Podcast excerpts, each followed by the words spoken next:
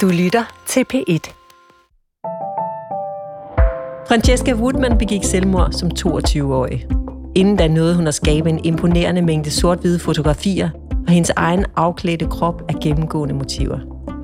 Dette værk og den geniale kunstner bag er omdrejningspunktet for romanen Slugt. Kristina Englund er endelig tilbage med en ny roman, og nu er hun også her i bogselskabet. Velkommen til, Kristina Englund. Tak skal du have. Vil du ikke læse den første sætning i din roman? Og det er under overskriften Lower Manhattan, New York, 20. januar 1981. Yes. Morgenen efter ringer politiet. Og politiet, der ringer, der er nok ikke noget mere ildevarslende. Nej. Og så er der ovenikøbet morgenen efter. Hvorfor begynder vi lige her i den her sætning? Jamen, det gør vi af flere forskellige grunde, men jeg tænkte, at det var sådan en, at det var et godt sted at starte, fordi at man jo, når man læser den her bog, godt ved, hvordan det ender. Det er ikke nogen hemmelighed, og det havde jeg heller ikke tænkt, det skulle være, fordi Francesca Woodman levede og altså er en virkelig person, så derfor så gav det mening, synes jeg, det der med at sådan afmontere hele den. Mm. Så det er jo ikke det er ikke noget, der først skal dukke op efterhånden, eller man skal finde ud af til sidst, eller sådan noget. Man ved det fra starten, og derfor så synes jeg, det var et rigtig godt sted at starte her, hvor det faktisk jo er sket, hvor tragedien er indtruffet. Ikke? Det er dagen efter selvmordet, hendes forældre sidder og venter på, hvad der er sket.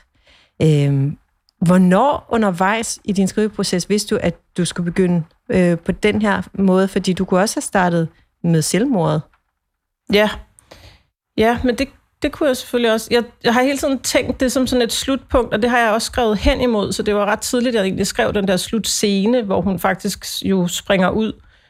Og det har sådan været min... Altså, der har hele tiden været sådan en motor i skriveprocessen frem mod det punkt. Ja. Så det har sådan helt klart haft sådan en retning. Men jeg synes på en eller anden måde også, det var vigtigt at lade forældrene få en stemme i starten, altså fordi bogen er det er en jeg-fortælling, og det er hende, der har ordet hele vejen igennem, og hun har et kompliceret forhold til sine forældre blandt andet, så det synes jeg også gav mening på en eller anden måde, at lade dem få lov at tænke og føle noget i starten, ikke? Og forholde sig til det her selvmord. Vi skal tale meget mere om hendes relation til forældrene sidenhen. Men lad os lige tale lidt om, hvad Slugt handler om. Fordi Slugt er fiktion. Det er din fantasi. Mm. Og så bygger den altså på den afdøde amerikanske fotograf Francesca Woodmans liv og værk.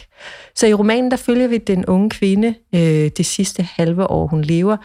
Og langsomt så foldes tiden ud fra sommeren 1980 til januar 81, hvor hun kaster sig ud fra taget af den bygning, hvor hun har sit atelier. Det er ikke en kronologisk fortælling. Vi starter sådan set i midten, og undervejs der er der tilbageblik til barndom og studietid, og sammenstød med de her kunstnerforældre.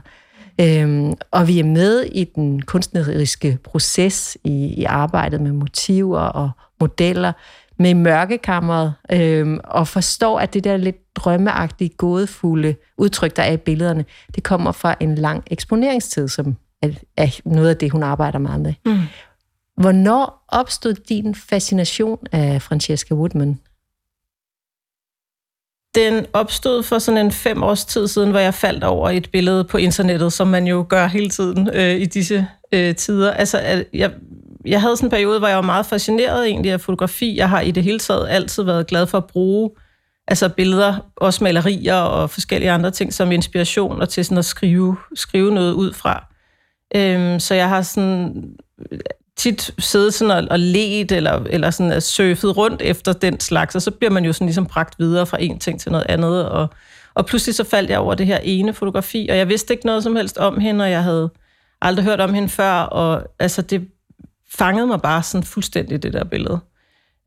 Og så begyndte jeg sådan ligesom at undersøge, og jeg kunne se, at der havde været nogle udstillinger, jeg fandt så også hårdt, jeg opdagede jo, at hun jo var død, at hun simpelthen ikke var her længere, og så dukkede der en udstilling op i Malmø noget tid efter, og så tog jeg over og så den, og så rullede det ligesom, om man så må sige.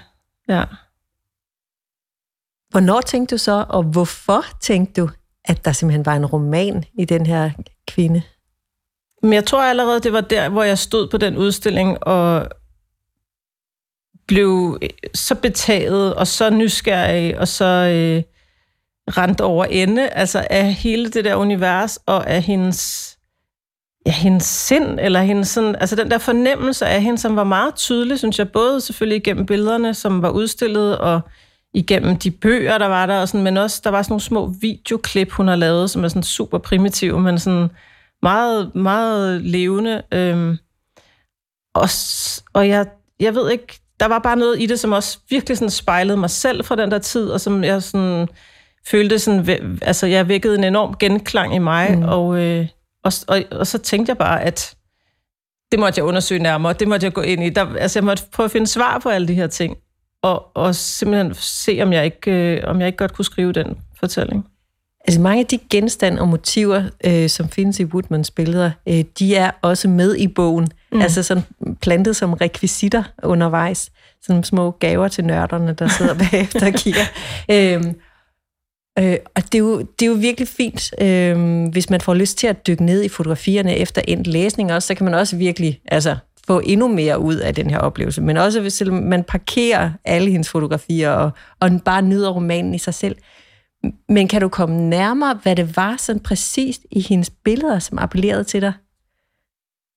Jamen, jeg tror, der er i hvert fald en stor ambivalens og sådan en meget stor sammensathed i dem, som jeg synes er meget fascinerende. Så det er også svært at sige sådan præcis, hvad det er, fordi på en måde er det sammensatte. Altså, at det både er sådan meget dystert, men også legende, at det sådan har noget meget, meget poetisk, men også sådan meget sådan groft og sådan råt og uhyggeligt og sådan. Så det er alle de der forskellige ting, tror jeg synes var, og stadigvæk synes er meget fascinerende. Ja, og det er vildt svært at sætte ord på. Altså, jeg kan kigge på de billeder igen og igen, og jeg bliver ved med ligesom at finde nye ting og nye detaljer, og så er der en lille dims, jeg kommer til at læse et eller andet, som pludselig påpeger, at den der måde, hun har gjort, lagt den der handske på der, eller den fugl, eller der er hele tiden sådan nye ting, synes jeg, der åbner op i de her billeder også. Hun begyndte at fotografere, da hun var kun 13 år, og så nåede hun at tage alle de her fotos på jo under 10 år. Ja. Den her maniske opslugthed af kunsten, den får du også beskrevet i romanen. Hvad er det, der sker i den proces? Altså, jeg tror, og det er jo noget, jeg også synes, jeg på en måde kan genkende fra mig selv, når jeg ligesom går helt ind i en tekst, men jeg tror, noget af det, som virkelig sådan drev hende, og som blev ved med at følge hende, det var det her med, at hun lød sig fuldstændig opsluge, og hun blev ved og ved og ved. Altså, det er i hvert fald sådan, som folk har beskrevet hende, at hun, hun kunne tage det samme motiv og forsøge ligesom at vende og dreje det og belyse det fra alle mulige sider og lige ændre små bitte ting, sådan om og om igen. Så hun var sådan, sådan ustoppelig, indtil hun på en eller anden måde synes, at okay, nu går det nok, eller nu er det okay. Men samtidig jo også, hun stillede meget høje krav til sig selv og var meget sådan, ja, meget ambitiøs også, og var meget overbevist om egentlig, at hun nok skulle blive til noget, og synes hun skulle det meget tidligt, ikke? Så hun havde også nogle meget store forventninger, og det havde hendes forældre så også. Ja, fordi hun er også båret frem af de her forældre, som godt kan se, at de har med et eller andet vidunderbarn at gøre her. Hun bor hjemme hos forældrene stadigvæk i New York i den romanfortælling, du har skabt, ikke? Og du beskriver hjemmet som sådan et sted, der er gennemsyret af at skabe kunst og diskutere kunst, og der er alle mulige skæve, provokerende, underlige kunstnertyper og meningsdannere, som defilerer i hjemmet. Jeg kom sådan til at tænke på sådan en Woody Allen-film. Ja. Hvad er det for et miljø, du beskriver i romanen? Jamen, jeg tror også, jeg har haft blandt andet nogle af de der tidlige Woody Allen-film i tankerne, men også bare sådan, jamen i det hele taget nogle af de der steder, hvor sådan forskellige typer kunstnere kan samles og måske i en periode sådan være fælles om et eller andet sprog, eller en bestemt optik, eller en bestemt sådan måde at se tingene på, også selvom det er forskellige praksiser, de har. Og jeg tror også, jeg kender det fra, når jeg selv har været på den der type skriveophold, og sådan noget, hvor hvis man har forskellige typer kunstnere samlet, så kan det jo også nogle gange give noget sådan helt crazy, sjovt, skørt. Forskellige personligheder, men også bare det der med, så er der en, der sidder og skriver en libretto til et eller andet, så er der en, der er i gang med noget akvarel, Så det har jeg helt klart også hentet meget fra, ikke? Men det der er sådan et bohème-miljø, som jeg forestiller mig, hun virkelig har været en del af, og som hendes forældre jo i den grad også har haft omkring, alle de her mennesker omkring sig, ikke? Også da hun har været barn. Er det et miljø, du selv kender fra din egen opvækst? Altså, jeg voksede op i sådan en klassisk musikmiljø, men selvfølgelig der er der også nogle rimelig nogle skæve typer og nogle, altså, og det er jo også det der med, når folk sådan virkelig, det er jo ret specielt det her med, at man altså når man sætter sig ned og skal lære et værk, eller sådan, hvis man for eksempel skal øve en eller anden Beethoven, altså det der med at gå ind i det, altså det er jo også det, jeg har set min mor gøre altid, sådan skulle lære et eller andet og spille om og om igen, altså, og det er jo på en eller anden måde et ret skørt job, altså at sætte sig og gøre det, og det kræver jo, at man har et lidt særligt mindset, eller sådan, altså, ja. Så det, på den måde tror jeg, at det er noget, jeg er vokset op med og har set, og har også set bare var sådan noget, man gjorde. Altså, og netop, altså jeg kan huske, jeg har ligget ind under min mors instrumenter og sovet, altså mens der var prøver og sådan til koncerter og sådan noget, ikke? Så, altså ikke ligget under det til koncerter, men når der var prøver, ja. Kristina Englund, du er født i 1974 på Frederiksberg, kendt med i retorik, og så debuterede du allerede som 17-årig med en samling kortprosatekster, der hed Uden egentlig at sove. Og siden der har du udgivet digte, noveller, og Slugt, det er din 6. roman. Du har også været radiovært, har blandt andet haft en masse af de samme forfattere, som jeg har haft i den stol, hvor du sidder nu her, i et program, i en podcast, der hedder Jazz og Bøger. Mm. Og så bor du på Østerbro med 2 børn. Altså, du var kun 17 år, da du debuterede, og udkom jo til begejstrede anmeldelser. Kan du genkende den del af Woodmans liv, det her med at være en early bloomer på godt og ondt? Helt klart, og det tror jeg også har været med til, at jeg har tænkt, at den historie ville jeg kunne skrive, fordi jeg kunne i den grad sådan huske, hvordan det var at stå der og ligesom være så ung i det der miljø. Altså, at nu var det jo så det litterære, men altså det her med at være så komme ind fra højre og lige, altså stadigvæk være teenager og stadigvæk have så mange ting, man er i tvivl om og ikke ved noget som helst om, og så alligevel samtidig blive taget alvorligt for det, man så af en eller anden mærkelig grund kan og få frembragt mere eller mindre sådan intuitivt. Og det tror jeg nemlig er noget af det, som også meget drev Francesca Woodman, ikke? Altså det her med, at hun havde sådan en sådan helt intuitiv sans for, hvad det var, fotografierne kunne, og hvad det var, hun ville skabe med dem, eller hvilken effekt hun ville have. Ikke? Mm. Og sådan startede jeg helt klart også ud. Altså sådan meget famlende, meget... Ja. Der er så gået 13 år fra din forrige roman, Dør til et værelse. Den udkom i 2008, til nu, hvor du er aktuel med Slug. Hvad har du lavet i mellemtiden? Altså, nu sagde du, at jeg havde lavet radio, og jeg har altså lavet mange forskellige ting, som har haft med litteratur at gøre.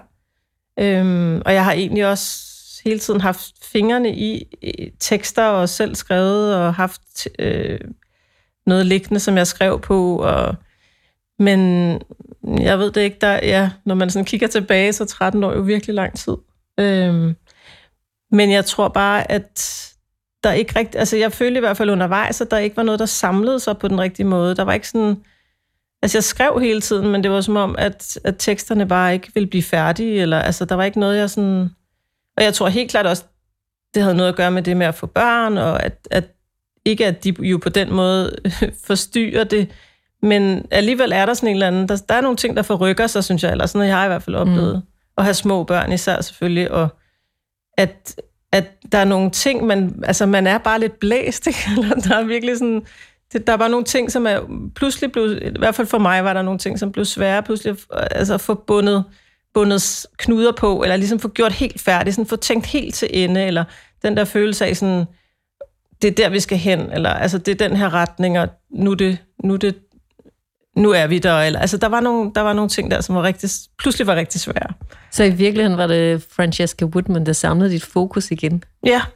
Det synes jeg helt klart, det var. Altså, der var bare nogle ting, der faldt på plads der, både i forhold til min egen historie og min tidlige sådan, ungdom og alt, hvad jeg egentlig havde skrevet indtil da. Så det samlede sig der, ja. Dit liv inden børn. Ja, mit liv inden børn. Og efter, på en eller anden måde også, ja. Men prøv at beskrive din hovedperson, Francesca. Hvor er hun i sit liv, da vi møder hende i romanen? Hun er... Altså, vi møder hende, hvor hun faktisk er på vej hjem fra sådan et legatophold, hun var på den sidste sommer der, hun levede. i MacDowell i New Hampshire, hvor der også er sådan her, de her forskellige, både forfattere og komponister og alle mulige forskellige typer kunstnere, som er samlet der.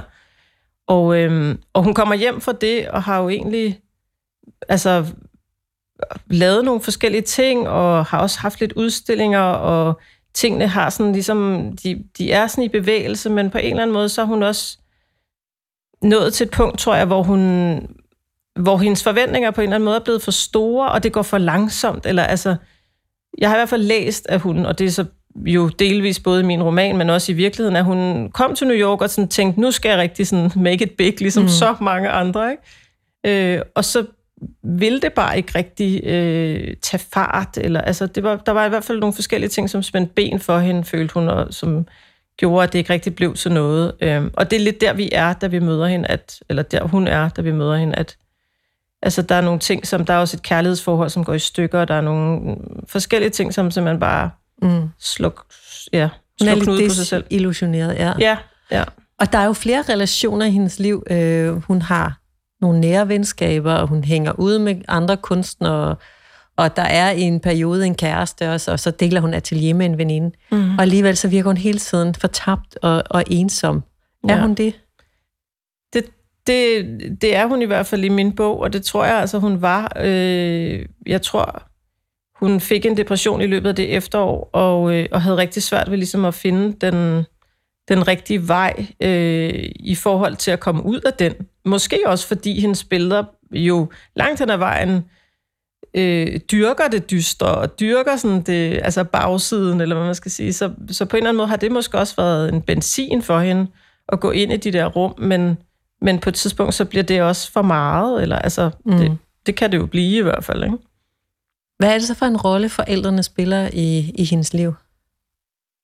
Jamen, de har været sådan meget, altså, ambitiøse på hendes vegne, men i høj grad også på deres egne vegne. De er sådan nogle forældre, som altså, er blevet ved med at arbejde, er blevet ved med at have 100% fokus på deres kunst. Hver især, faren var maler, og moren var keramiker, og de har også beskrevet i interviewer, sådan at det er fortsat sådan set bare, altså fint nok, så, hvis der er nogle børn, men altså det vigtigste er kunsten, og det var helt klart også det, de synes var vigtigt at give videre. Ja. Og faren i den her indledende scene, hvor de får at vide, at hun er død, og faren kommer til ligsyn, der reflekterer han over, at hun med den hvide kjole, hun har på, som hun har lignet en faldende engel, da hun faldt igennem luften. Altså selv der har han svært ved ikke at skabe kunst ud af det, der er sket. Ja. Hvorimod moren jo mere ligner en konkurrent. Så man har lidt svært måske ved at acceptere den der talentfulde datters opvoksen. Francesca var meget knyttet til sin far, og meget mere distanceret i forhold til sin mor, og moren har helt klart også reflekteret sidenhen over, sådan, jamen, kunne jeg have gjort nogle ting anderledes og sådan noget. Og jeg har helt klart også forsøgt at arbejde med det der med, altså sådan mor-datter-tingen, ikke? Hvor der jo er en masse ting ved, at du har en datter, der vokser op, og på alle mulige måder jo kan komme til at overskygge dig, eller altså både i kunsten, men i det hele taget også. Og det synes jeg nemlig var ret spændende også at arbejde med det. Noget, som jeg også virkelig nød i læsningen af din roman, det er, at det her billede af den faldende engel, altså også noget, du vender tilbage til, altså fald gennem skakter, lys, skygge, det er virkelig meget fint og smukt beskrevet hele vejen igennem det tema. Der findes jo bøger om Francesca Woodman, og der er masser af fotografier at finde, men det har ikke været tilstrækkeligt for dig at sidde derhjemme. Udover den her udstilling i Malmø, du beskrev tidligere, så har du også rejst rundt i USA, Madrid, efter udstillinger, og du har været i New York for at se, hvor hun boede, levede, arbejdede. Hvorfor havde du brug for det? Jamen, jeg synes virkelig, det kan noget, det der med at komme tæt på de steder, hvor en person har været, og det har jeg egentlig også brugt før, selvom jeg ikke har skrevet om virkelige personer på den måde, men det der med at komme et sted hen og sådan, altså, hvordan der dufter, og hvad er der for nogle lyde, og alle de der tilfældige små ting, man også falder over, som man ikke havde vidst, man ville finde, når man, altså, da man tog hjemmefra. Blandt andet, da jeg var i New York, en af gangene mødte jeg en forfatter til sådan en fødselsdagsfest i Brooklyn, som havde været på MacDowell, der på det her legatsted, og som kunne fortælle en hel masse om det. Og det var jo sådan fuldstændig tilfældigt, og det havde jeg ikke anet, at jeg ville kunne lige stå ind i ham, men så kom han med sådan nogle små detaljer, som at der var et stille bord, man kunne sætte sig, hvis man ikke gad at snakke med nogen, eller kunne man sætte sig der og spise til maden og sådan noget, ikke? Så det er jo både det der med alle de der tilfældige ting man ikke havde regnet med, og så selvfølgelig også bare det der med at gå rundt i New York, fordi New York er jo bare en virkelig speciel by, og det er selvfølgelig ikke den samme version af New York, fordi jeg jo, altså historien her udspiller sig i starten af 80'erne, men stadigvæk det der med, altså den her enorme, alle de her gader og alle de her, og køre i tog og alle de der forskellige ting, som alligevel, synes jeg, kan give en noget af den der samme stemning og noget at skrive på, ikke? Du har også læst uddrag af hendes notesbøger og breve og dagbøger. Det virker, som om hun også var et skrivende menneske. Ja, altså hun har helt klart været meget sådan optaget, tror jeg, af at se sig selv igennem skrift også. Det har selvfølgelig også været fascinerende for mig, og også en hjælp. Også fordi der findes ting, hun har skrevet, som sådan er meget, meget sådan iscenesættende, eller sådan, altså hvor hun virkelig sådan iscenesætter sig selv i skriften og ser sig selv udefra. Og sådan en masse små, sjove ting.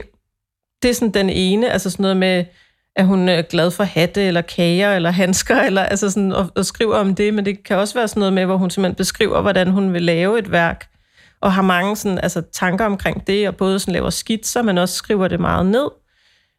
Så jeg tror egentlig, hun har haft, altså i hvert fald, ja, jeg ved ikke, om det så er blevet en til en, men hun har i hvert fald gjort så mange overvejelser, og det at skrive det ned har været en del af hendes praksis også, ikke? Du har valgt at have et eksempel på en af hendes tekster med i romanen på den sidste side. Hvor stammer det fra?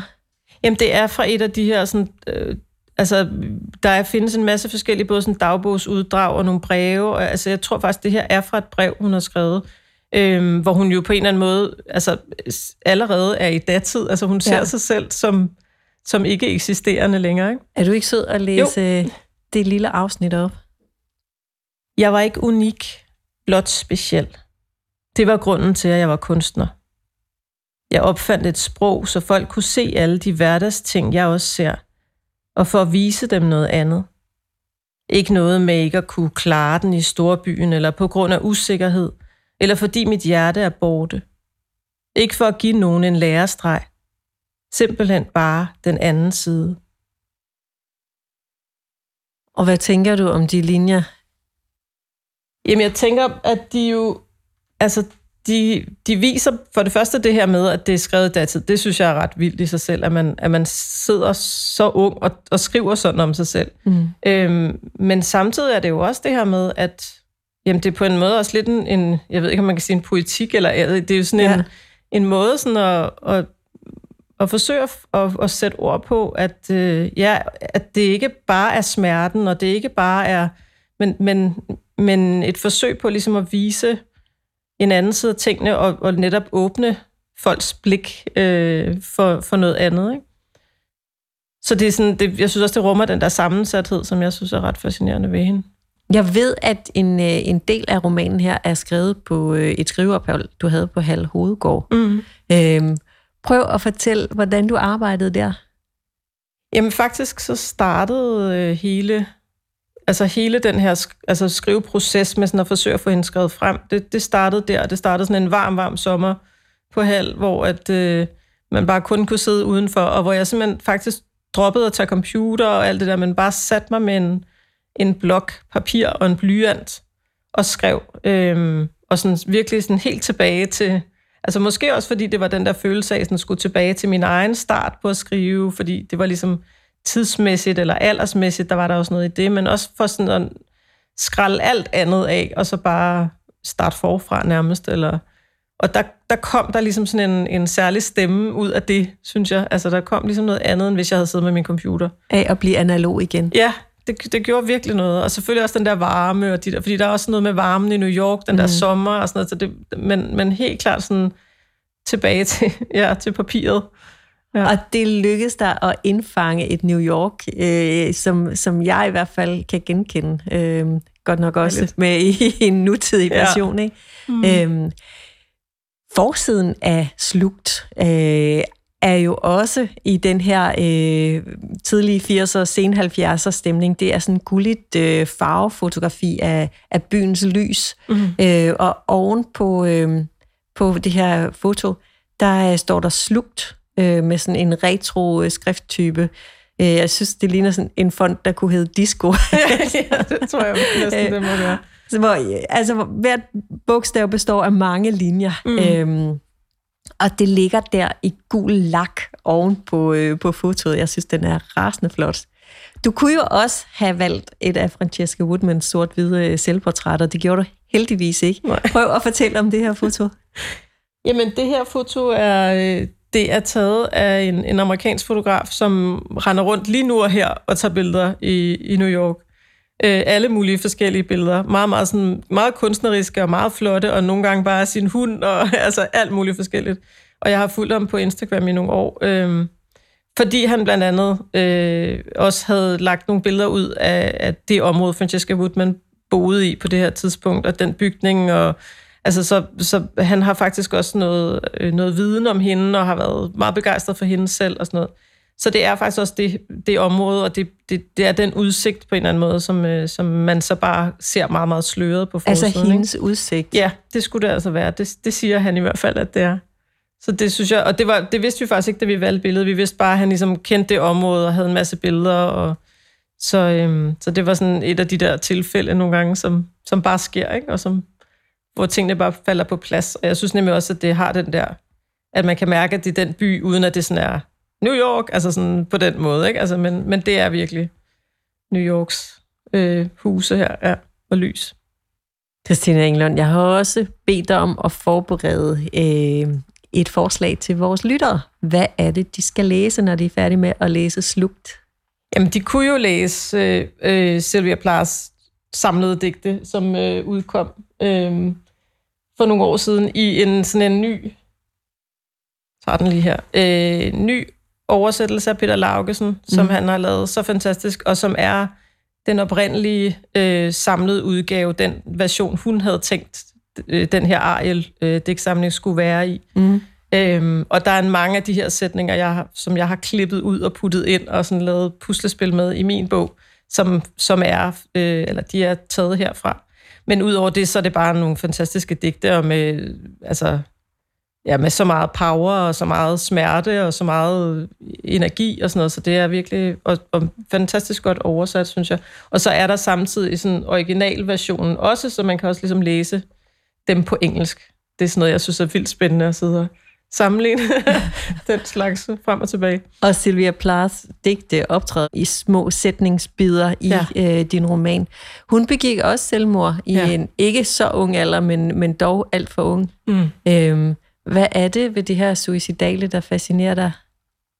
Altså, jeg synes jo, hun er fascinerende lige meget hvad, og jeg tror også, det var ret vigtigt for mig, egentlig, da jeg startede på at skrive bogen, at jeg var faldet over det her første billede, uden at vide noget som helst om hende, og uden at vide, at hun var død, eller at hun havde taget sit eget liv, og det fangede mig bare så meget, det billede, alligevel. Mm. Så det har også helt klart været min indgang, det der med, ja, hun begik selvmord, og det er frygtelig forfærdeligt, men hun var også bare meget andet end det, og det er den historie, jeg rigtig gerne vil fortælle også, så det er også alle mulige andre facetter af det her unge liv, ikke? Og nu hvor både din roman og din anbefaling så også kredser om selvmord, så får jeg selvfølgelig også trang til at minde alle om, at selvmord aldrig er en løsning. Kristina Englund, nu 5 år under huden på Francesca Woodman. Opslugt har du været af hende. Ja. Hvordan er det så at slippe hende nu? Jamen, det er svært, synes jeg. Fordi hun har fyldt rigtig meget, og på en eller anden måde, så er hendes berømmelse, eller skal man sige, altså der bliver ved med også at dukke nye ting op, nye billeder, nye alt muligt, hvis man googler hende og sådan noget, så der er meget stadigvæk at beskæftige sig med, men lige præcis også i forhold til det her meget tung, altså det har også været en svær bog at være i, og en svær bog at skrive, så det vil også være rart at ligesom slippe det, og kunne leve videre, ja, og med forhåbentlig nogle lidt mere sådan glade historier at kaste sig over. Kristina Englund, tusind tak, fordi du kom til Bogselskab, og lærte mig og lytterne Francesca Woodman at kende. Tak. Jeg hedder Anne Glad. Og hvis du vil lytte til endnu flere forfattersamtaler, så kan du gå på opdagelse i bogselskabet i DR Lyd eller på nettet.